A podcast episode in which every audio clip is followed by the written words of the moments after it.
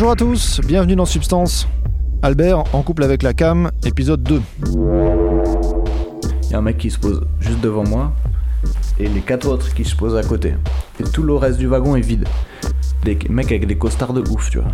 Et il y en a un, je le regarde et je me dis putain, c'est le premier ministre de la Belgique, c'était Charles Michel, un mec, je, je me suis d'un coup, ça fait un flash dans ma tête. Et en fait, j'ai passé tout le trajet, tu vois, à 2 mètres du premier ministre belge avec mes 50 grammes d'héros dans la poche. Je venais d'être contrôlé juste avant, tu vois. En première classe, en fait, je me suis jeté moi-même dans la gueule du loup, tu vois. Dans ce nouvel épisode de Substance, Albert va nous parler des difficultés qu'entraîne sa consommation quotidienne d'héroïne. Alors je vous préviens tout de suite, il ne va pas s'auto-apitoyer. Comme on l'a entendu dans le premier épisode, il assume sa consommation. Évidemment, il sait bien, comme tout le monde, que l'addiction à un opiacé peut rendre la vie infernale. Mais à l'écouter, il semble que ça ne soit pas vrai dans son cas, tout simplement. Sa vie n'est pas infernale, il assure qu'il ne souffre pas de son addiction. Par contre, ce qui est sûr, c'est qu'il se met en danger au niveau légal. Et dans cet épisode, il va nous parler de ses soucis judiciaires. À force de faire l'aller et retour entre Lille et Paris pour aller acheter l'héroïne, il multiplie les risques de se faire attraper par la police, et ça finit d'ailleurs par lui arriver d'une manière assez rocambolesque. Réglez le son, mettez-vous bien et écoutez, vous êtes en substance.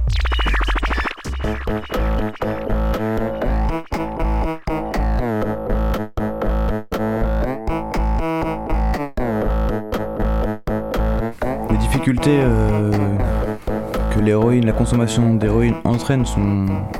Ça dépend énormément des gens. Euh, Peut-être ce que je vais dire est, très prétentieux, mais j'ai l'impression que ça m'apporte pas, pas énormément de difficultés par rapport à d'autres personnes. Euh, À chaque fois que je dis ça, les gens me jettent des cailloux en me disant euh, sale con, t'es prétentieux.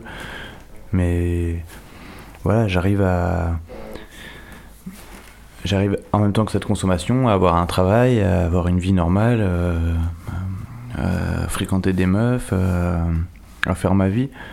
Après, euh, peut-être que ça m'a un peu isolé par rapport, euh, par rapport à des, des gens euh, qui ne consommaient pas, des amis qui m'ont vu consommer et qui, au fil des années, euh, ont pris un peu leur distance. Ça, je m'en rends compte maintenant, en fait. Que. Ouais. Qu'il y a beaucoup de gens qui se sont éloignés, peut-être je leur fais peur maintenant, ou je sais pas. Après, euh, voilà, c'est. On parle souvent de difficultés sociales, des gens qui prennent de l'héros, mais je pense que c'est peut-être des gens qui ont des difficultés à la base. Il y a aussi beaucoup de gens qui ont des difficultés à la base, qui se retrouvent dans l'héros, et donc après, c'est difficile de savoir est-ce que c'est l'héros qui les a rendus comme ça, ou est-ce qu'ils étaient déjà comme ça. Euh, voilà, mais encore une fois, j'ai quand j'ai commencé l'héros, j'avais, j'étais étudiant et tout. Maintenant, j'ai, un travail, j'ai, j'ai un appartement, euh, je me suis acheté un micro-ondes, tout, tout va bien, quoi. J'ai, tout ce qu'il faut, quoi. J'ai même un micro-ondes, donc euh, voilà.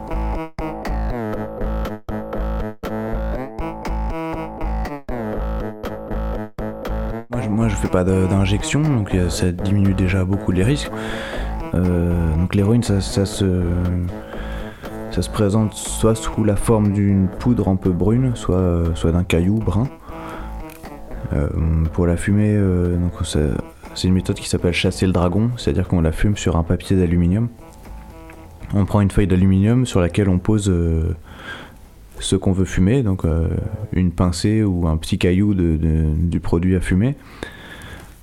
Donc euh, on tient cette feuille dans notre main avec la poudre par-dessus. Euh, entre temps, on s'est préparé comme une paille en, aluminium, c'est-à-dire qu'on prend un stylo bic qu'on entoure de papier d'aluminium et hop, ça nous fait, ça nous fait une paille qu'on met dans notre bouche. Et, euh, donc avec la feuille d'aluminium sur laquelle on a posé le produit, on la tient dans une main et on va chauffer avec notre autre main, on va placer une flamme sous, sous la feuille qui va faire que la poudre qu'on a posée au-dessus va, va fondre et, dégager une fumée qu'on va aspirer justement avec la, poudre, avec la, paille pardon qu'on a placée dans notre bouche. Je sais pas si j'ai bien expliqué, c'est difficile à expliquer à la radio, mais euh, voilà, c'est comme ça qu'on qu'on fume sur l'aluminium. Ça s'appelle chasser le dragon. Je ne sais pas pourquoi.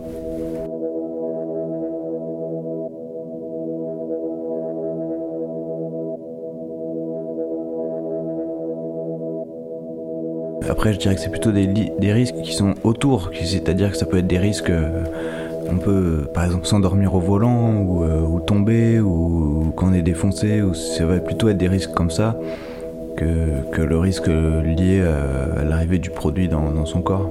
En fumant ou en sniffant, il y, a peu de, il y a peu de risques qui sont liés à l'arrivée du produit dans son corps. Après, c'est plus les conséquences de la consommation.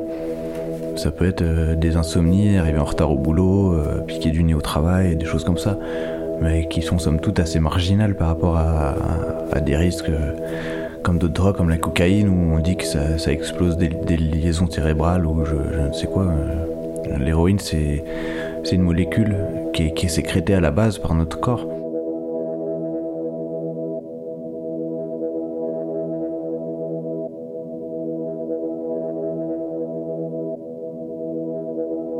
S'approvisionner, c'est compliqué quand, on ne connaît pas les plans et quand on ne connaît pas les gens, qu'on n'est pas sûr. Euh, par exemple, à Paris, on voit ceux qui veulent s'approvisionner en coke, euh, des plans en cocaïne à il y en a, disparu.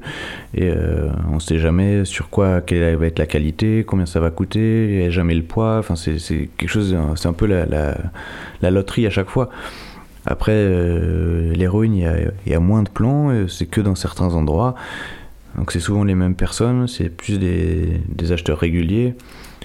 Et donc c'est voilà moi je, moi il y, a plus de loterie quand je chope de l'héroïne et voilà j'ai un j'ai un plan je sais où il faut aller. Quand, quand c'est ouvert euh, que, que c'est des mecs fiables c'est quasiment des professionnels hein, avec des horaires d'ouverture euh, des prix qui, qui, varient en fonction de, de la quantité qu'on prend. C'est hyper sérieux hyper carré euh, on passe jamais plus d'une minute dans le truc. Et et quand je suis devant cet endroit, et à ce moment-là, il n'y a pas plus de difficulté pour moi à, acheter 50 grammes d'héroïne que, d'acheter deux paquets de clopes. Vraiment, quoi. C'est, la même chose. On fait la queue, euh, on fait la queue entre clients, on demande au caissier et on est livré après, quoi.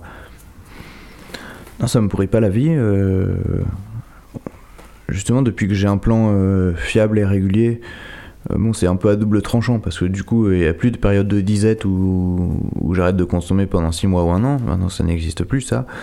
Euh, en revanche, j'ai un plan fiable, carré. Euh, il n'est plus, plus question de se faire arnaquer et d'acheter du poivre ou je sais pas quoi.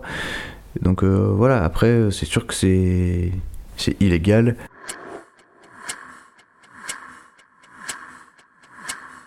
Je pense qu'il y a aussi un plaisir qui est lié à, à ça quand ça m'est arrivé plusieurs fois de, de, de, choper 80 euh, ou 100 grammes et, de me faire arrêter par la douane au retour, le produit juste à côté de moi. Et voilà, de voir les, douaniers chercher dans la porte avec leur petite lampe et puis au bout d'un moment de, laisser repartir. Et là, il y a un coup de, d'adrénaline et après un, sentiment de toute puissance quand on repart, quand on rallume le, moteur avec un petit sourire et qu'on voit la route. Et là, c'est des moments euh, précieux. Moi, je trouve que je, suis fier d'avoir vécu des moments comme ça.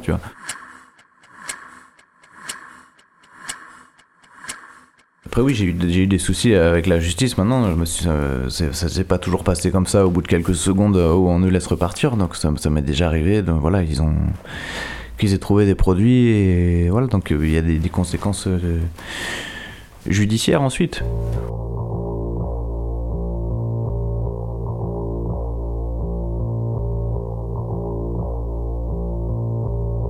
Bah alors c'est une histoire un peu bizarre. Donc j'allais, j'allais, moi je vais à Lille pour je vais à Lille pour, pour choper, qui est un peu la capitale de, de l'héroïne en France, avec des prix défiant toute concurrence. Et donc je partais en voiture, euh, c'était en août dernier, et euh, il y a quelqu'un que je connais qui voulait absolument monter en voiture avec moi. Donc euh, moi c'est quelqu'un que j'apprécie pas trop, que j'avais pas du tout envie de faire la route avec lui, donc je lui ai dit non non je te remercie, je vais, je vais y aller tout seul. À la place j'ai pris des covoitureurs voilà, donc j'ai déposé deux personnes à Lille, ça m'a mis en retard parce qu'ils étaient en retard, ils voulaient que je les dépose euh, à l'autre bout de l'île. J'ai pas dit non, donc je les ai déposés. Bref, je suis arrivé là-bas plus tard que prévu. Je vais dans à l'endroit choper, choper 60 euh, grammes d'héroïne et un petit peu de cocaïne. Et je repars.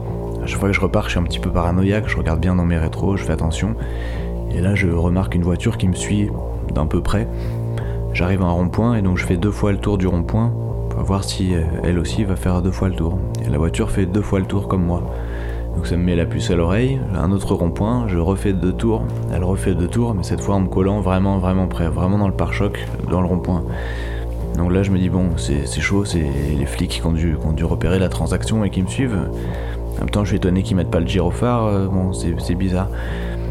Il faut savoir qu'il est à peu près minuit là, donc il fait nuit.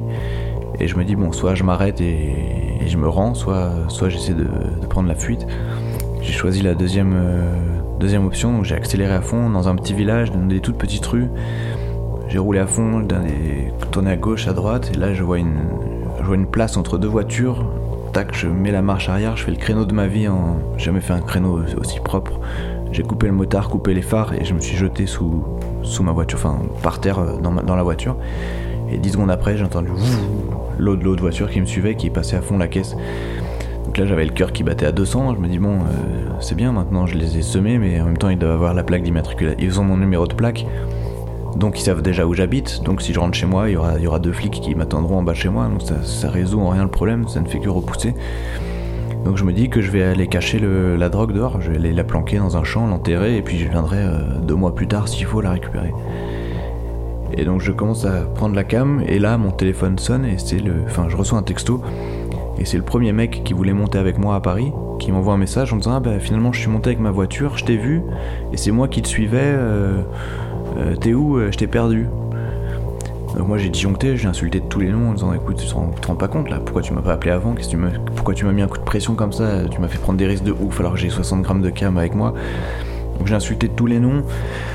Lui il comprend rien, il me dit ouais je suis au McDo, viens je te paye une glace et tout. Je dis mais de quoi tu me parles? T'es complètement inconscient. J'ai dit oublie mon numéro, c'est fini, euh, voilà. Ou m'appelle plus jamais. Sur ce, je reprends ma route et là, il me renvoie un dernier texto en disant Ouais, si tu veux, j'ouvre la route, euh, je fais la route devant toi et comme ça, s'il y a des flics, je te préviens et tout. J'ai euh, même pas répondu, j'ai tracé.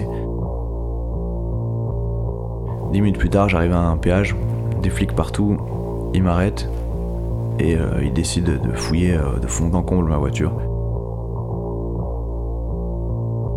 Et cette fois-ci, en plus, j'avais bien caché la cam. D'habitude, je la cache même pas en me disant si je me fais arrêter, de toute façon, c'est mort, tu vois, ils ont des chiens. Je l'avais bien caché cette fois, ils l'ont trouvé malgré tout. Et euh, voilà, donc euh, ils m'ont arrêté. Et à ce moment-là, il y a l'autre qui est passé en voiture dix minutes plus tard, qui m'envoie un message en disant attention, euh, ils sont, ils ont arrêté un mec sur la file de gauche, fais attention. Et donc c'est les flics qui lisaient mon message. Et donc ils ont dit ah, ah donc t'es avec un mec, il vient de passer, donc c'est bande organisée, je sais pas quoi. Enfin c'était encore. ils ont cru qu'on circulait à deux. Enfin voilà, donc il était euh, minuit, euh, minuit, une heure du matin hein, à ce moment-là. Donc c'était la, douane hein, qui m'a arrêté, douane volante. J'étais un peu dégoûté parce qu'ils m'ont dit que j'étais la première voiture qui venait d'arrêter. Ils s'étaient installés là une minute avant. Donc s'il y avait l'autre bolos qui m'avait pas fait cette action, euh, je serais passé avant que eux n'arrivent. Ils venaient vraiment de s'installer. Donc j'ai passé un certain nombre de temps en rétention douanière, ça s'appelle. Il fallait attendre que le procureur se réveille à 10h le lendemain matin. Donc j'ai passé 10 heures dans les locaux de la douane, et puis à 10h, ils m'ont remis aux gendarmes, qui m'ont mis en garde à vue et qui m'ont libéré vers 16h ou 17h le, jour même. Après, ils ont enquêté, donc ils m'ont pris mon permis, puisque j'étais positif à l'héroïne, à la cocaïne. J'avais beaucoup de plaquettes de Subutex aussi. Et qu'est-ce qui s'est passé? Bah Voilà, ils ont pris ma, ils ont pris ma voiture. Euh, et puis du coup, j'ai un procès qui, qui, aura lieu en août, donc un an, un an après les faits. Quoi.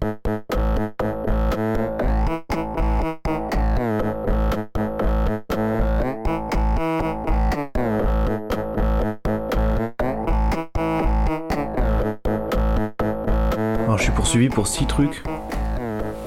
Euh, donc il y a acquisition, détention, transport, importation, usage et conduite sous stupéfiant.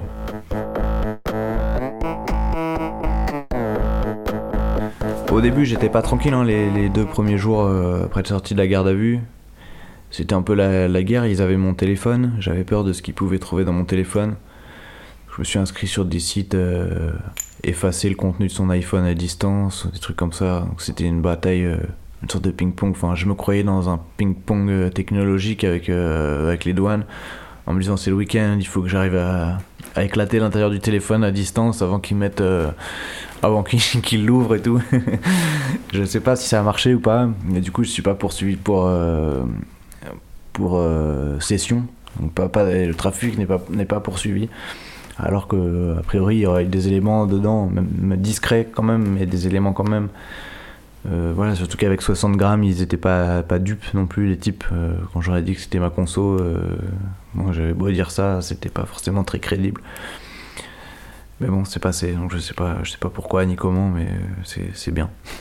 Ça m'a, un peu calmé, hein, forcément, parce que maintenant je me dis, quand j'y vais, c'est voilà, comme si dans la vie, on a tous un joker, quoi. Ça s'appelle euh, prison avec sursis, un casier vierge, c'est un putain de joker. Maintenant, je sais que si je me refais capturer, ça va, ça va sûrement pas être le même délire. En même temps, ça rajoute un, peu d'adrénaline. Hein.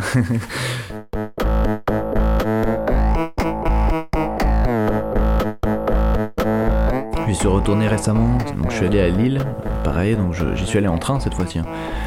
Donc je rechoppe et euh, je retourne à la gare pour euh, reprendre mon train euh, Lille-Paris.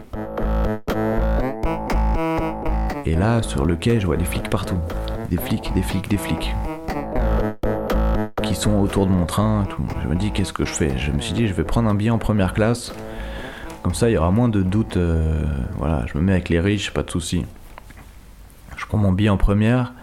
J'arrive, le wagon est vide, mais vide, vide. Je suis un des premiers à monter dans le train, donc je me dis tranquille, je me pose, je mets mes écouteurs. Dans une heure, je suis à Paname. Je me pose.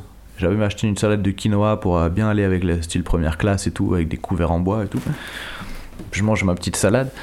Et là, je vois un Schmidt qui monte dans, dans mon wagon. J'étais à l'étage en première classe. Il commence à regarder comme as entre les sièges et tout. Je me dis, qu'est-ce que c'est que cet embrouille? Le mec s'avance vers moi. Il dit, monsieur, contrôle et tout. Euh, qu'est-ce que c'est J'avais la cam, elle était dans mon, dans mon sac. Il y avait une petite poche à l'intérieur qui est discrète, mais elle était là. Quoi. Il me dit ouvrez votre sac. Donc à chaque fois, je mets deux trois affaires. je mets un caleçon, euh, une paire de brosse à, une brosse à dents et tout pour faire style que je suis allé chez ma meuf le week-end, que je reviens et tout. Donc je raconte mon histoire. Je suis allé chez ma meuf, je reviens. Il dit ouvrez votre sac. Et euh, le cœur qui bat comme ça, il commence à dire Est-ce que vous êtes connu des services de police? Je venais de me faire arrêter euh, un mois et demi avant. Donc je reste stoïque, je dis Non, pas du tout. De quoi s'agit-il et tout Il me dit Bon, d'accord. Il me dit Vous avez un billet euh, Le billet, il est OK? Donc je sors mon billet, je dis Oui, bien sûr, un billet en première classe. Il, il le regarde même pas, il dit OK. Et il bouge. Je me dis Qu'est-ce que c'est que, que cette histoire, quoi? Et genre, 5 minutes après, il y a 4 mecs en costard de ouf. Mais genre des costards que tu vois, costards de Barack Obama, tu vois, 5 mecs qui se mettent à côté de moi. Tu vois, moi j'étais. Il y avait. En première classe, t'as les 4 sièges qui sont face à face, 2 sièges et 2 sièges. Les gens ils sont par 4 en face. Ensuite, t'as le couloir et t'as juste un siège en face d'un autre siège. Donc là, il y a un mec qui se. Moi j'étais à l'endroit où il y a juste un siège avec devant moi un autre siège. Il y a un mec qui se pose juste devant moi et les 4 autres qui se posent à côté et tout le reste du wagon est vide. Des mecs avec des costards de ouf, tu vois. Et il y en a un, je le regarde et je me dis putain, c'est le premier ministre de la Belgique. C'était Charles Michel, un mec, je, me suis d'un coup, ça fait un flash dans ma tête. J'ai reconnu le Premier ministre et je me dis putain, pendant une heure ils commencent à parler entre eux de oui on va voir Macron avec la délégation, nan, ils parlaient de trucs politiques. Et en fait il y avait des Schmitt qui étaient à chaque euh, bout du wagon, tu vois, des mecs des services euh, de sécurité, euh, il y avait des gendarmes et tout. Et en fait, j'ai passé tout le trajet, tu vois, à 2 mètres du premier ministre belge avec mes 50 grammes d'héros dans la poche. Je venais d'être contrôlé juste avant, tu vois. En première classe, en fait, je, me suis jeté moi-même dans la gueule du loup, tu vois. Et voilà, c'était la petite anecdote euh, de une des premières fois où j'ai rechopé juste avant, tu vois, juste après euh, m'être fait choper en août.